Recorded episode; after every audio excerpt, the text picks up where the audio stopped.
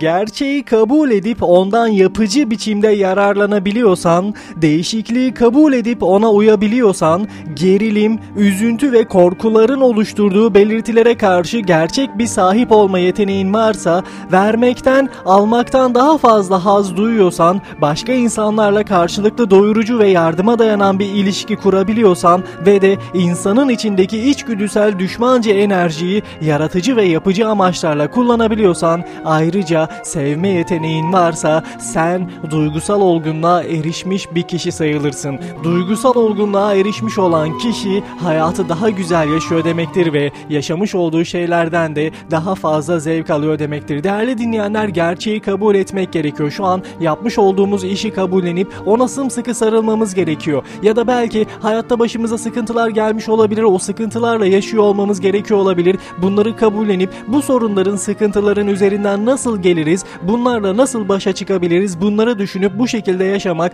bizi kendimize getirmiş oluyor ve hem daha mutlu yaşamış oluyoruz hem de bu sıkıntılar bizim hayatımızın kötü yönde gitmesini engelleyerek hayattan daha fazla zevk, daha mutlu olmamızı sağlayabiliyor. Böyle olduğu zaman da göreceksiniz ki zaman sizin için daha güzel geçmiş olacak ve her şeyden daha fazla keyif alıyor olacaksınız.